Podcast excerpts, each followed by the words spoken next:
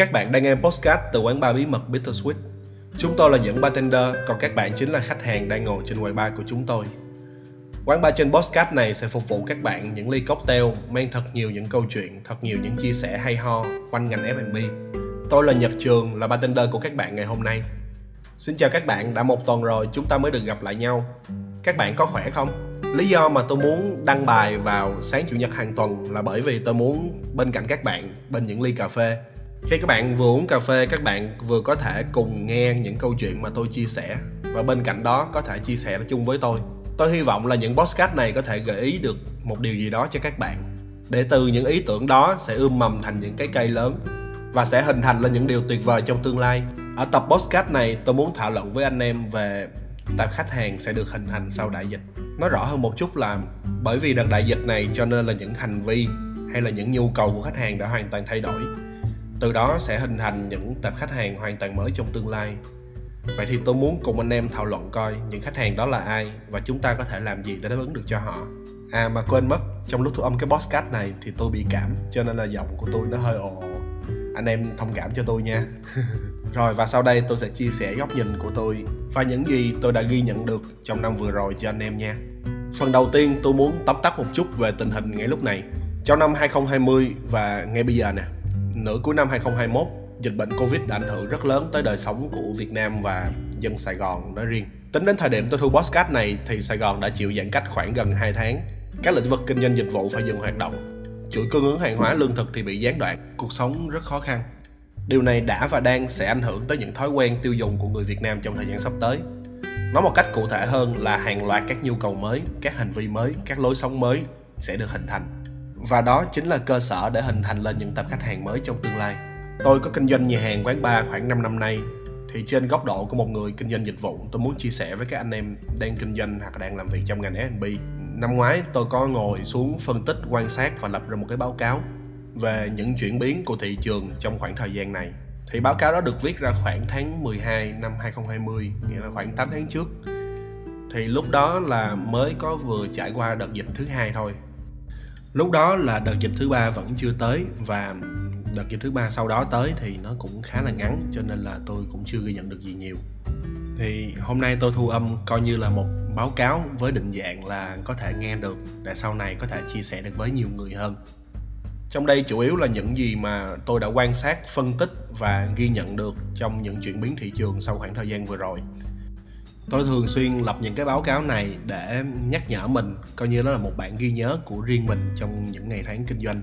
Và dùng nó như một bản báo cáo về tình hình thị trường cho các cổ đông trong những doanh nghiệp mà tôi đang làm việc. Để từ đó có thể chuẩn bị phù hợp và kịp thời cho những gì có thể xảy ra phía trước. Không biết là sắp tới có cái thứ gọi là ánh sáng nơi cuối đường hầm không ha? Ngay cái lúc mà tôi đang thu âm cái podcast này thì đúng là đang ở trong đường hầm thiệt. Không biết trước là khi nào Việt Nam mình hết dịch để có thể trở lại mọi thứ bình thường, có thể mở cửa cho khách du lịch quốc tế vào Việt Nam. Điều này không ai có thể đoán trước được cả. Chính phủ của chúng ta đang rất nỗ lực để kiểm soát và ngăn chặn dịch bệnh lây lan. Điều này rất là tốt cho sức khỏe của người dân Việt Nam.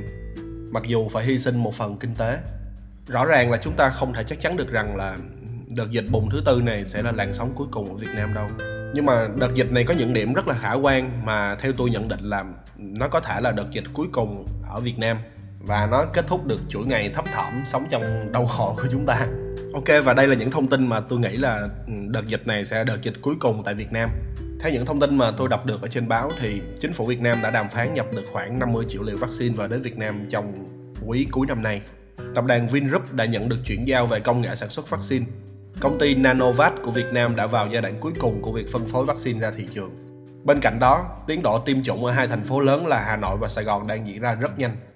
Với nguồn cung vaccine đầy đủ và tốc độ tiêm chủng nhanh, cùng với sự chấp hành của dân Việt Nam đang rất nghiêm túc thì tôi nghĩ chúng ta sẽ sớm đạt được miễn dịch cộng đồng trong thời gian sắp tới. Tôi đang rất là lạc quan dự đoán rằng là mọi thứ sẽ sớm bước vào trạng thái bình thường sau cái đợt tiêm chủng sắp tới này thôi. Tất cả mọi chuyện rồi sẽ sớm qua.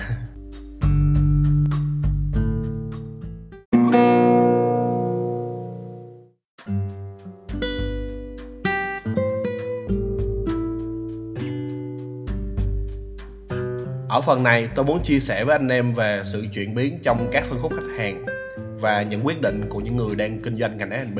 Theo như tôi thấy thì để tạo ra một thị trường mới thì cần phải có hai yếu tố đó là uh, sự chuyển biến trong các phân khúc khách hàng, sự hình thành tập khách hàng mới và các quyết định của những người kinh doanh F&B. Để tôi ví dụ một chút cho anh em dễ hiểu về cái trường hợp mà tôi đã từng trải qua nha. Đó là Highland Coffee. Ở cái năm uh, 2011 2012 á, nếu mà anh em nào ở Sài Gòn thì hẳn là sẽ thấy là ở kế bên Diamond Plaza thì có Highland Coffee hay là những tòa nhà lớn của Sài Gòn lúc đó là đều có Highland Coffee có mặt. Lúc đó thì tôi mới bắt đầu đi làm việc thôi. Cụ thể là tôi làm việc ở Hard Rock Cafe là một công ty con của công ty mẹ đang sở hữu cả Highland Coffee và Hard Rock Cafe. Thì anh em ở Sài Gòn thời điểm đó đều biết Highland là một quán cà phê ừ, khá là cao cấp. Những khách hàng của họ là những doanh nhân những người làm việc về tài chính hay là những nhân viên văn phòng. Mà cái quán cà phê của họ rất là sang trọng và cao cấp và thường đặt ở những khu vực trung tâm thôi. Chưa có nhiều như bây giờ đâu. Sự kiện đó diễn ra vào khoảng năm 2013 thì tôi may mắn được đi làm re-grand opening cho cái Highland Coffee ở Diamond Plaza. Thì tôi nhớ rất chính xác là Highland Coffee đang từ phục vụ tại bàn, nghĩa là order món tại bàn, chuyển sang thành phục vụ tại quầy như bây giờ các bạn đã thấy. Và Diamond Plaza hình như hình như là địa điểm đầu tiên mà họ uh, tổ chức cái mô hình kinh doanh đó. Chính là cái mô hình mà bây giờ các bạn order tại quầy cầm một cái thẻ về ngồi tại bàn. Và khi cái thẻ nó rung lên thì các bạn đi ra lấy cà phê. Mô hình đó sẽ giúp cho người chủ giảm thiểu được chi phí vận hành bởi vì sử dụng ít nhân viên hơn và sử dụng công nghệ nhiều hơn. Lúc đó thì thật ra tôi còn nhỏ lắm để tôi biết được là tại sao họ lại chuyển biến như vậy tại sao một nơi sang trọng lại chuyển thành order tại quầy? Tôi nhớ là lúc tôi đi làm việc có lương á, thì khi mà vô uống cà phê Highland thì chỉ có khoảng 29 ngàn cho ly cà phê Culi lúc đó họ có rất nhiều khuyến mãi. Thì cà phê Culi là một trong những khuyến mãi lúc đó của họ, chỉ 29 ngàn một ly cà phê size nhỏ thôi. Hiện nay nếu các bạn ra Highland thì những cái giá vẫn chỉ là 29 ngàn cho một ly cà phê size nhỏ. Giá cả cực kỳ hợp lý luôn, phải không? Nhưng mà trước đó, Highland là một quán cà phê phân khúc cao cấp. Vậy thì tại sao trong vòng 10 năm nay giá cà phê của họ chỉ có 29 ngàn? Vài năm trở lại đây khi mà kinh doanh F&B nhiều hơn thì tôi mới nhận ra đây là một quyết định rất là hay. Cụ thể là mình lục lại cái cái dữ liệu những năm đó ha. Thì ở những cái năm 2011 2012 á thì thị trường tài chính ở Việt Nam à, bị crash bị bị bị sụp một chút. Cho nên là những người nhân viên văn phòng, những người nhân viên tài chính bị giảm thu nhập rất nhiều trong đợt crash down đó mà họ thì chính là khách hàng của Highland Cafe. Vậy thì Highland đã làm gì để giữ được họ? Nếu tôi nhớ không lầm thì thời điểm đó Highland đã ra một cái chương trình khuyến mãi là một ly cà phê một bánh mì khoảng 30.000 đồng thôi. Chính cái khuyến mãi này đã giữ chân những người đó à, ở lại với Highland. Và nếu bán những cái sản phẩm với giá thấp như vậy thì làm sao người chủ doanh nghiệp có lời được? Đồng nghĩa với họ phải ra quyết định là kiếm một cái giải pháp để giảm những cái chi phí vận hành xuống từ đó có thể đưa cái sản phẩm này cho nhiều khách hàng hơn và giữ chân những khách hàng cũ đang ở lại với họ. Do là những khách hàng cũ của họ đã bị mất thu nhập cho nên là họ phải có một giải pháp để giữ chân những người đó ở lại với họ.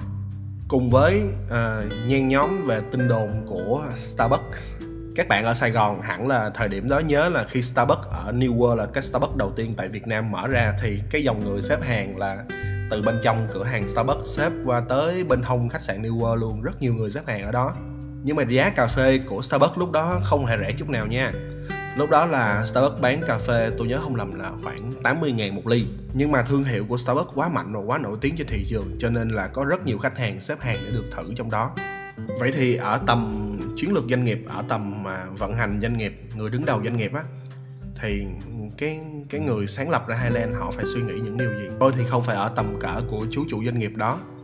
Tuy nhiên, nếu là tôi thì tôi sẽ có một điều rất là lo lắng, đó là lo rằng khi Starbucks vào Việt Nam nó sẽ hình thành lại một tập khách hàng hoàn toàn mới. Đó là một tập khách hàng cao cấp hơn và tập khách hàng này chính là những tập khách hàng của Highland Coffee mà họ muốn chi tiêu nhiều hơn nữa.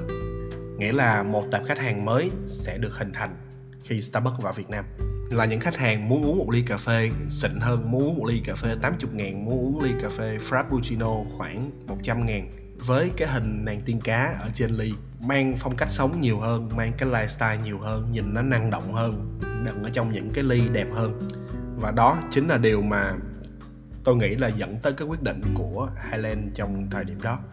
Quyết định đó của họ là bởi vì họ thấy một thị trường đang được hình thành. Cho nên một là họ đấu với lại Starbucks vào trong cái thị trường cao cấp đó. Hai là họ tự tạo ra một thị trường riêng cho họ. Và như các bạn đã biết rồi, Highland họ thử cái cách ừ, giảm chi phí bằng cách order tại quầy. Và sau đó là tung ra hàng loạt các khuyến mãi, chỉ có khoảng 30 ngàn một ly cà phê 30 ngàn một ly cà phê. Và ngay tới bây giờ, một ly cà phê cũng chỉ là 30 ngàn. Họ đã tạo ra một tập khách hàng hoàn toàn mới cho họ và với những quyết định có tầm nhìn xa đến như vậy, thì những gì Highland thành công với ngày hôm nay là hoàn toàn xứng đáng. Họ đã tạo nên một thị trường riêng của họ. Họ đã mang sự cao cấp của quán cà phê của họ đến với một phân khúc khách hàng mới và giữ chân những khách hàng cũ ở lại với họ. Những khách hàng mà đang bị ảnh hưởng bởi khủng hoảng tài chính lúc đó. Tôi nhắc tới case study ở trên để thể hiện với các bạn rằng khi một tệp khách hàng mới được hình thành cùng với quyết định của các người chủ doanh nghiệp thì sẽ tạo ra những tập khách hàng hoàn toàn mới trong tương lai. Và nếu doanh nghiệp nào biết nắm thời cơ, họ sẽ trở nên vững vàng và cứng cáp hơn. Vừa rồi là ví dụ của tôi về những chuyển biến trong phân khúc khách hàng đã ảnh hưởng tới quyết định của người kinh doanh ra sao. Sau đây tôi bàn về đại dịch covid đã ảnh hưởng tới các nhóm khách hàng như thế nào và các nhóm khách hàng đó có hành vi ra sao. Như các bạn đã thấy rồi đó, thì ừ, điều này thể hiện ở hai chiều hướng. Một là thu nhập cao hơn, hai là mất luôn thu nhập hiện trạng này làm xuất hiện các nhóm khách hàng hoàn toàn mới trên thị trường. Đầu tiên là những người mà trong năm vừa rồi tận dụng các cơ hội đầu tư đến từ thị trường chứng khoán, các cuộc chơi về tiền mã hóa, ví dụ như là bitcoin đó, thì đối với những khách hàng đó, thu nhập của họ còn tốt hơn khi xảy ra đại dịch, vì đó là một cơ hội đầu tư với giá rất là rẻ. Và nếu bạn nào theo dõi thị trường chứng khoán thì sẽ thấy là thị trường chứng khoán Việt Nam đã tăng mạnh từ cái đợt đáy cuối năm vừa rồi cùng với số lượng các tài khoản chứng khoán vừa được mở trong từng tháng vừa qua, do các công ty chứng khoán báo cáo đang tăng rất là mạnh. Thì từ cái việc kiếm được nhiều tiền này, nó sẽ tạo nên cách biệt thu nhập của các nhóm khách hàng sẽ trở nên lớn hơn. Thứ hai là các nhóm khách hàng mà có con cái hay người thân đang ở nước ngoài, thường là ở những gia đình phân khúc trung lưu hoặc thượng lưu. Thì khi mà con cái hay người thân của họ ở nước ngoài về Việt Nam để tránh dịch bệnh họ sẽ mang theo những hành vi và những thói quen sử dụng dịch vụ tại châu Âu, châu Mỹ. Những người này sẽ đi tìm kiếm các chỗ đi ăn, đi uống, đi chơi phù hợp với phong cách sống trước đó. Và chính cái nhu cầu này đã tạo nên sự nở rộ của các nhà hàng fine dining trong năm vừa rồi. Một năm covid bùng phát như vậy nhưng mà các nhà hàng fine dining lại rất phát triển. Thì tôi nghĩ nó nằm một phần ở lý do này đây. Tương tự như vậy với các nhân viên hay là những người nước ngoài đang làm việc ở việt nam hoặc là những người ngoại quốc đang bị kẹt lại ở đây. Họ cũng mong đợi các dịch vụ phù hợp với thói quen tiêu dùng của họ. Cuối cùng là các nhóm khách hàng mà bị mất thu nhập trong đợt dịch bệnh vừa rồi. Theo tôi thấy thì nhóm khách hàng này sẽ tạm ngưng sử dụng dịch vụ bên ngoài để tiết kiệm phục hồi tài chính. Đây cũng chính là lý do khiến cho phân khúc tầm trung có thể giảm giá thành để hỗ trợ khách hàng cũng như duy trì doanh nghiệp. Hoặc tạo ra các sản phẩm hoặc dịch vụ mới à, gần gũi hơn với khách hàng có thể phục vụ được tận nhà. Ok, bây giờ tôi sẽ kết luận lại cho anh em dễ nhớ ha. Nãy giờ tôi chia sẻ hơi nhiều ở phần trên. Sau đại dịch á, thì các nhóm khách hàng mà có thu nhập tốt hơn trong dịch bệnh vừa rồi, họ sẽ muốn trải nghiệm nhiều hơn, tiêu chuẩn họ sẽ cao hơn. Và những cái dịch vụ mà trước đó giá quá cao để họ có thể trải nghiệm thì bây giờ họ có thể thử hoặc là bắt đầu trải nghiệm những cái uh, beginner. Tiếp theo là nhóm khách hàng mà đang có yêu cầu về dịch vụ ừ, cao cấp thì họ sẽ là cái nguồn cầu kích thích cho phân khúc cao cấp tại Việt Nam tăng nhanh trong thời gian tới. Còn các khách hàng bị mất thu nhập do dịch bệnh sẽ tạm thời hạn chế sử dụng dịch vụ bên ngoài để khôi phục tài chính.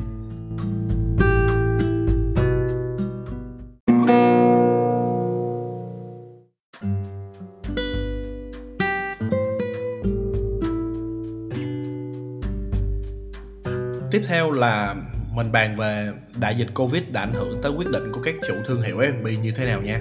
Thứ nhất là như tôi có ghi nhận ở trên, các hành vi của khách hàng đã tạo nên một thị trường mới đang dần được hình thành trong tương lai. Và đó sẽ là những điều ảnh hưởng tới quyết định của chủ nhà hàng rất nhiều. Thứ hai là tư duy về rủi ro của chính những nhà đầu tư F&B. Bây giờ tôi sẽ gọi chung là chủ nhà hàng. Thì tư duy về rủi ro này sẽ ảnh hưởng tới quyết định đầu tư của họ trong các thời gian tới. Vậy tư duy rủi ro mà tôi muốn nhắc tới là gì? Có hai loại tư duy về rủi ro. Một là rủi ro sợ bị bỏ lỡ điều gì đó, là hay gọi là FOMO đó, fear of missing out. Hai là tư duy về rủi ro mất mát. Cụ thể đây là mất tiền khi đầu tư nhà hàng. Hai tư duy về rủi ro này vốn dĩ vẫn tồn tại trong tâm lý các chủ nhà hàng như ở hai cái cực, tùy theo thời điểm và hiện trạng của thị trường. Mà họ dựa trên một loại tư duy rủi ro để đưa ra quyết định. Có thể là tư duy sợ mất mát, cũng có thể là tư duy sợ bị bỏ lỡ một điều gì đó các bạn có thể hình dung giống như hình tượng một con lắc. Ở một cực này là tư duy sợ bị bỏ lỡ cực còn lại là tư duy sợ bị mất mát. Ở cùng một thời điểm sẽ có người nghiêng về cực này và có người nghiêng về cực khác. Mình nói vậy hơi khó hiểu một chút. À, bây giờ mình sẽ làm một cái ví dụ để cho các bạn dễ hiểu hơn nha. Mình sẽ ví dụ cụ thể ở từng cái đợt dịch vừa qua. Tư duy về rủi ro ở các nhà đầu tư đã bị chuyển biến ở cực này sang cực kia nghĩa là sang vừa sợ bị bỏ lỡ và sau đó chuyển sang sợ bị mất mát. Và sau đó lại trở về sợ bị bỏ lỡ và chuyển sang sợ bị mất mát. Mình sẽ lấy ví dụ trong bốn đợt đại dịch vừa rồi để giải thích cho các bạn nha. Đầu tiên là tôi đưa ra ví dụ về nhóm các chủ nhà hàng có tư duy sợ bị mất tiền trong đợt đại dịch vừa rồi. Ở lần thứ nhất, lần đầu tiên xảy ra đại dịch covid 19 khi dịch bệnh vừa đến thì các chủ nhà hàng cảm thấy trước đó mình đã làm ăn xa suốt rồi, làm ăn không còn tốt nữa. Họ đã quyết định trả mặt bằng và dừng kinh doanh dẫn đến hàng loạt mặt bằng được đăng bản cho thuê và các mô hình kinh doanh dịch vụ đóng cửa rất nhiều. Như các bạn thấy, lúc đó những con đường như là ừ, con đường sư vạn hạnh, những con đường trà sữa thì rất nhiều mặt bằng treo lên cho thuê. Đó là tâm lý sợ mất tiền của nhà đầu tư, được thể hiện ở quyết định dừng kinh doanh. Ở đợt dịch thứ hai và đợt dịch thứ ba tuy ở hai đợt dịch này, chính phủ đã dần thích nghi và có cách kiểm soát dịch. Tuy nhiên, tâm lý sợ mất tiền một lần nữa đã xuất hiện cũng như cái đợt dịch đầu, hàng loạt các mặt bằng đã bị trả lại và rất nhiều quyết định dừng hoạt động kinh doanh đã được đưa ra. Nhưng ở giai đoạn này á, thì các mô hình đóng cửa theo tôi quan sát được dường như là các mô hình kinh doanh không tốt trong thời gian vừa rồi và không còn đủ vốn liếng để gồng lỗ nữa cho nên là họ đi đến quyết định là dừng lại lúc này á thì các chủ nhà hàng sẽ nhận ra là cái việc kinh doanh tốt, chưa chắc là có thể giữ được doanh nghiệp chủ vững nếu như không có các kế hoạch thay đổi kịp thời để thích nghi và đối phó với những biến cố bất ngờ xảy ra như là đợt dịch thứ hai và đợt dịch thứ ba vừa rồi. Chính những tầm nhìn xa và sự chuẩn bị cẩn thận mới là lợi thế cạnh tranh ở cái lúc khó khăn này. Lúc này chính là cái lúc mà mình là một chủ nhà hàng và mình nhận ra là cái việc kinh doanh mà nó đang tốt, chưa chắc là nó sẽ mãi mãi tốt trong tương lai. Nếu mà không có các sự thay đổi kịp thời và ứng phó cho linh hoạt với mỗi đợt dịch bệnh xảy ra hay là mọi cái biến cố xảy ra thì chắc chắn là mình sẽ chết. Để tôi ví dụ một chút với lại cái nhà hàng của tụi tôi ha. Thì nhà hàng của tụi tôi thời đầu mới mở là nhà hàng bán đồ ăn chay cho khách du lịch nước ngoài. Nhà hàng có tên là lá gốm. Bởi vì nhà hàng này nằm xa thị trấn cho nên tụi tôi chọn phân khúc khách hàng là khách nước ngoài và bán đồ ăn chay. Do lúc đó là nhà hàng chay duy nhất tại phú quốc. Để tạo lợi thế cạnh tranh hơn khi khách hàng tới ăn chỗ tụi tôi nhưng vì nhà hàng quá xa cho nên là khách local không thể đến được. Và khách du lịch Việt Nam cũng rất ngại được đi tới. Vậy thì sau hai đợt dịch bệnh, không còn khách du lịch nước ngoài nữa, Tụi tôi buộc phải thay đổi mô hình kinh doanh sang nhà hàng Hiên, Là nhà hàng bây giờ của tụi tôi đang hoạt động. Nhà hàng Hiên thì bán thức ăn chủ yếu là các món đồ nướng 100% là sử dụng than. Có các món như là bò wagyu hay là cơm ghẹ, những món rất là local, được twist và được nâng cấp lại lên một level cao hơn hoặc là mang những món cao cấp về trải nghiệm bình dân hơn. Tôi sẽ chia sẻ cho các bạn nghe về lý do tại sao tôi lại chuyển một nhà hàng chay thành một nhà hàng bán thịt bò. Và nó có lợi thế cạnh tranh gì so với các nhà hàng khác mà có thể kéo khách đến một nơi có location không được thuận tiện như tụi tôi để ăn tối. Và cũng nhờ cái mô hình kinh doanh mới mà tụi tôi đã thay đổi, giúp cho anh em tụi tôi vượt qua được ba đợt đại dịch vừa rồi tiếp theo là tôi nói về nhóm chủ nhà hàng có tư duy nghiêng về rủi ro, sợ bỏ lỡ một điều gì đó. Sợ bỏ lỡ có thể hiểu đơn giản là mình thấy người ta làm một cái gì đó ngon quá thì mình muốn làm theo, bởi vì nếu mình không làm mình sợ bị mất cái phần đó. Đó là cái cách suy nghĩ rất thông thường thôi. Thì ở đợt dịch đầu tiên á, khi vừa vào cái đợt dịch này, chính vì cái nhóm người sợ mất tiền, họ ngừng hoạt động các mô hình kinh doanh. Thì những người sợ bỏ lỡ họ thấy ồ đây là một cơ hội với tụi tôi. Xong là họ bắt đầu bung tiền ra để vớt lại những mô hình kinh doanh đang yếu và họ thuê lại những mặt bằng đó với cái giá rẻ hơn. Và đó là cơ hội của họ và họ đã bắt được cơ hội đó. Ở đợt 2, đợt 3 khi xảy ra đại dịch thì cũng giống như bên trên tôi mới nói đó do chính phủ mình kiểm soát đợt dịch này quá tốt cho nên là những người sợ bỏ lỡ họ vô tình thấy ngành này là một ngành có thể kiếm ra tiền có thể đầu tư để có được tiền thì nhóm chủ nhà hàng này à, đưa ra những quyết định là mở nhà hàng những quyết định thuê là những mặt bằng đã bị bỏ rơi và làm lại Theo như tôi quan sát thì định điểm là từ tháng 9 năm 2020 đến tháng 5 năm 2021. Đây là khoảng thời gian dài sau dịch bệnh mà không có ca nào lây nhiễm ở ngoài cộng đồng. Thì thị trường dần hồi phục và nhóm chủ nhà hàng này bắt đầu bung tiền mạnh hơn để đầu tư ra các nhà hàng, các quán bar. Dẫn đến là hàng loạt các quán mới được mở ra và những nhà hàng fine dining rất hình thành, như các bạn cũng đã thấy rồi đó. Các bạn có thể thấy được cái giai đoạn đó là thị trường chuyển biến nhanh hơn, thị trường chứng khoán sôi động, người ta chi tiền để mua sắm và chi tiêu nhiều hơn. Mà chi tiêu của người này là thu nhập của người khác, cho nên là lúc đó ai cũng có tiền hết. Mọi người bắt đầu hưng phấn. Người chưa mở nhà hàng, thấy người có nhà hàng đông đúc, khách hàng, cho nên là họ cũng muốn tham gia thị trường. Khi mà tâm lý của tất cả mọi người đều hưng phấn thì giá cả cũng bắt đầu tăng cho nên là lúc đó nếu mà các bạn để ý thì thật ra cái giá mua hàng hóa trên thị trường đã hơi tăng nhẹ so với trước đợt dịch. Vì đang ở trong uh, đang ở trong sự hưng phấn đó cho nên là mọi người nghĩ là một đợt dịch nữa ập đến thì không thể làm cho mình mất thu nhập được và điều đó quá khó để xảy ra. Lúc đó tôi cũng đang ở trong cái tâm trạng thái tâm lý này cho nên tôi rất hiểu rõ.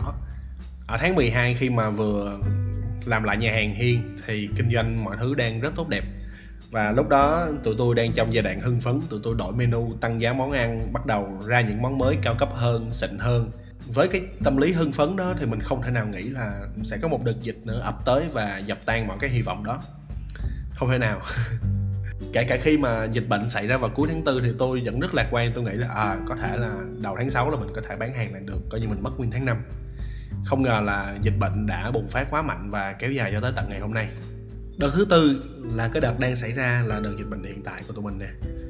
Thì đương nhiên là ngoài kia sẽ có rất nhiều mặt bằng đang được trả lại do tâm lý sợ mất tiền và do dịch bệnh kéo dài dẫn tới họ không còn đủ tiền để gồng lỗ nữa.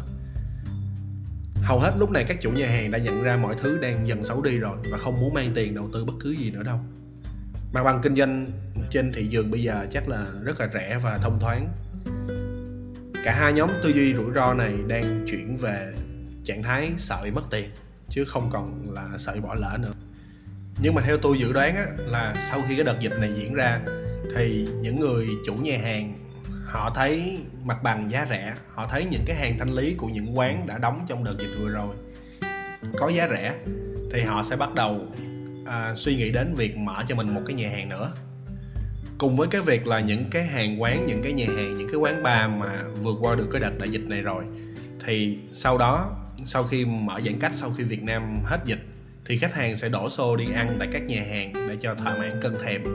Sau thời gian giãn cách ở nhà quá chán rồi, thì chính là cái lúc đó đó là tư duy sợ bị bỏ lỡ, sợ bị mất cơ hội một lần nữa xuất hiện để đáp ứng cái nhu cầu mà đang dần tăng trở lại thì điều này là một điều rất tự nhiên thôi.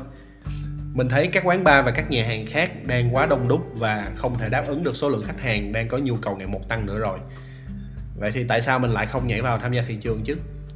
Bắt đầu mở cho mình riêng một cái nhà hàng hay một cái quán bar thôi nào. Đó, ở trên là tôi đang ví dụ cho anh em nghe về hai cái tư duy. Một là sợ mất tiền, hai là sợ mất cơ hội, sợ bị bỏ lỡ đó. Thì hai tư duy rủi ro này xuất hiện luân phiên như cái chu kỳ mà mỗi khi đợt dịch bệnh đến là người này sợ bỏ bằng, người kia lấy một bằng đó thuê và làm lại nhà hàng mới.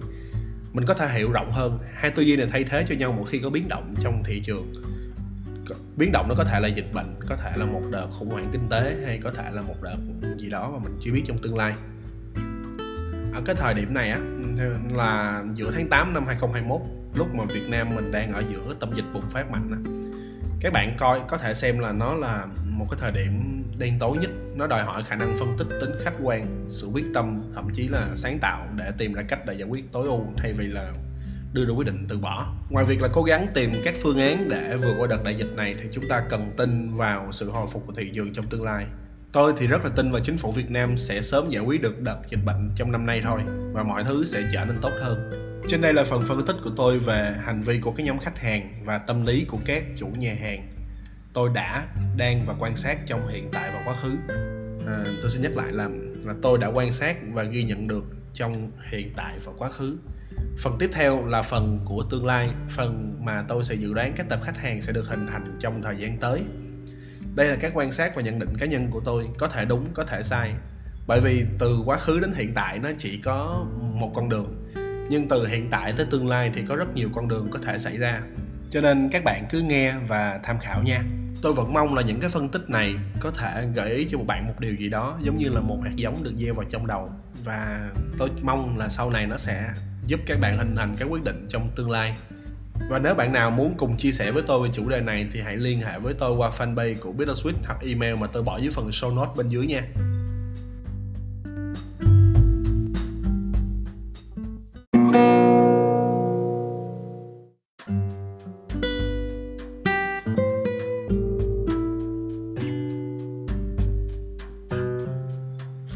Cùng là các uh, suy đoán của tôi về tương lai về cái nhóm khách hàng sẽ được hình thành trong thời gian tới.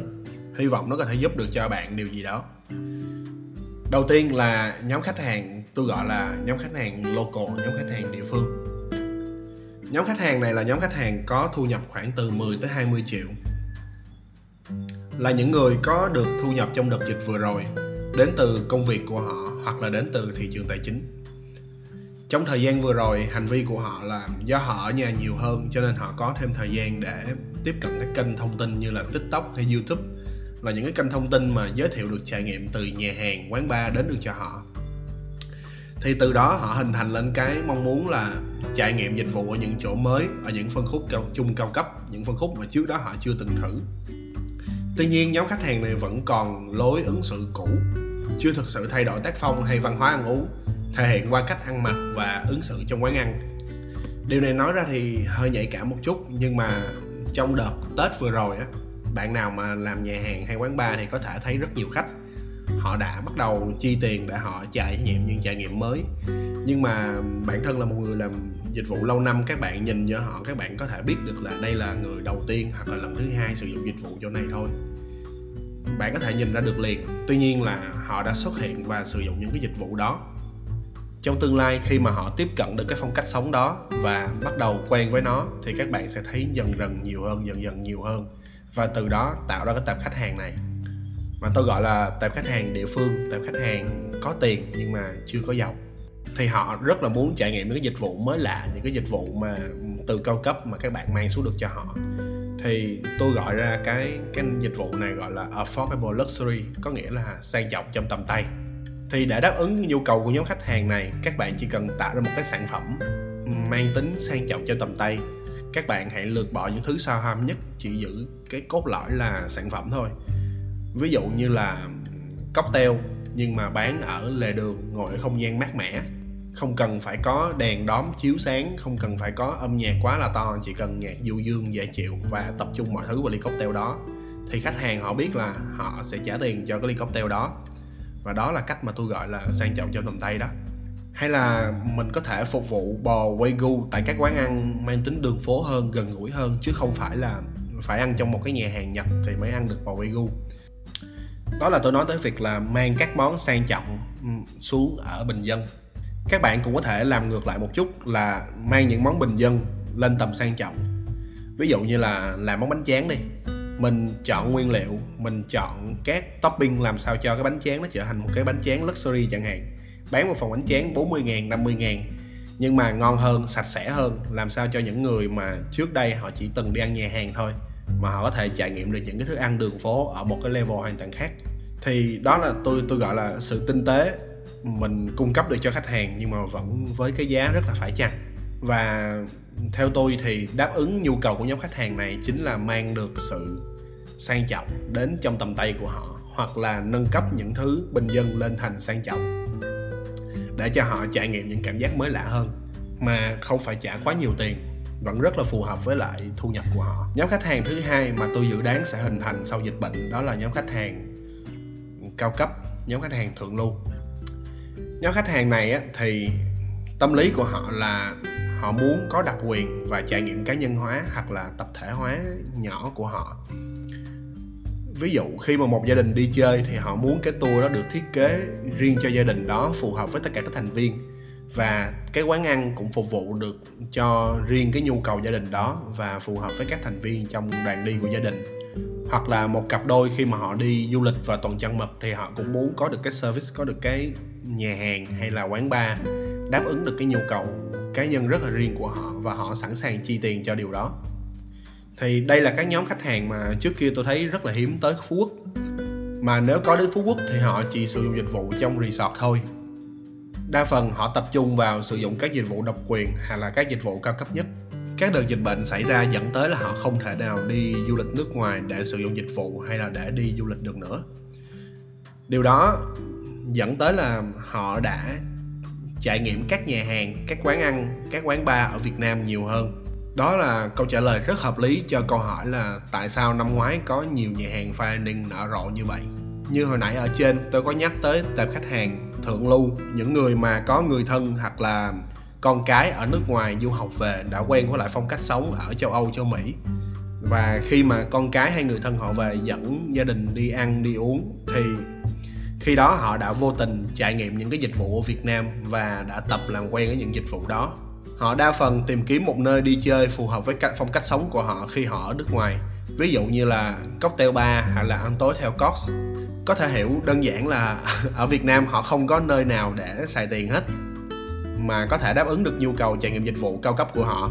Mặc dù khả năng chi trả của họ là rất lớn, nhưng không có nơi nào phù hợp để làm như vậy thì với những hành vi đó chúng ta có hai cách để đáp ứng. Một là chúng ta có thể đáp ứng được nhu cầu cao cấp với phong cách casual hơn phong cách bình dân hơn. Ví dụ như như tôi nói ở trên ăn thịt bò wagyu ở uh, lề đường. Thì những người này có thể mặc quần đùi mặc áo thun ra ngồi ăn bò wagyu. Miếng bò wagyu vẫn ngon vẫn chất lượng xịn sò. Tuy nhiên là họ không cần phải chót sắp không cần phải ăn mặc quá đẹp quá rườm rà để chỉ đi ăn một bữa tối rồi về điều thứ hai là có thể đáp ứng cho nhóm khách hàng này, đó chính là sự đặc quyền. Nếu các bạn phát triển được mô hình kinh doanh mang được tính đặc quyền và trải nghiệm cao, ví dụ như là là dịch vụ kinh doanh ăn tối trên du thuyền, hay là bạn có thể làm một dịch vụ là phục vụ bữa ăn tối là tiệc cocktail cho khách hàng tại nhà, miễn là cái dịch vụ của bạn mang tính đặc quyền và chỉ có họ mới là những người có thể có được, không phải là người khác. Về nhận định của tôi về hai nhóm khách hàng mà tôi nghĩ có thể hình thành trong đại dịch như tôi nói đã ở trên thì tôi có thể kết luận một cái kết luận như sau. Ừ, nhìn chung thì thị trường sau này sẽ xuất hiện một nhóm khách hàng tiềm năng hay nói rộng hơn là một phân khúc mới. Khá là thú vị mà tôi gọi chung là affordable luxury có nghĩa là phân khúc sang trọng cho tầm tay. Hay dễ hiểu hơn là phân khúc sử dụng tiền thông minh. Những con người có tiền và tôn thờ nguyên lý là tiền nào của đó. Tìm kiếm những trải nghiệm mới mẻ mang tính cá nhân hóa cao và chỉ chi tiêu những gì là cốt lõi, không cần phải quá xa xỉ và không cần thiết. Tôi nghĩ đây cũng là kết luận của Highland khoảng 10 năm trước khi mà họ thấy tập khách hàng đang dần được hình thành khi mà Starbucks Cà phê gia nhập thị trường Việt Nam.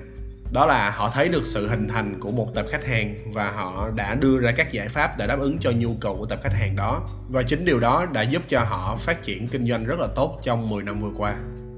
Postcard này tới đây chắc khoảng 30 phút rồi cho nên chắc tôi dừng lại ở đây ha. Cảm ơn các anh em đã lắng nghe tới giờ phút này. Hy vọng là những chia sẻ, những quan sát ở trên của tôi có thể giúp cho anh em một cái gợi ý gì đó, để anh em có thể đưa ra những quyết định phù hợp cho mô hình kinh doanh của anh em. Và tôi rất vui vì được chia sẻ những điều này với các bạn. Hẹn gặp các bạn vào sáng chủ nhật tuần sau nha.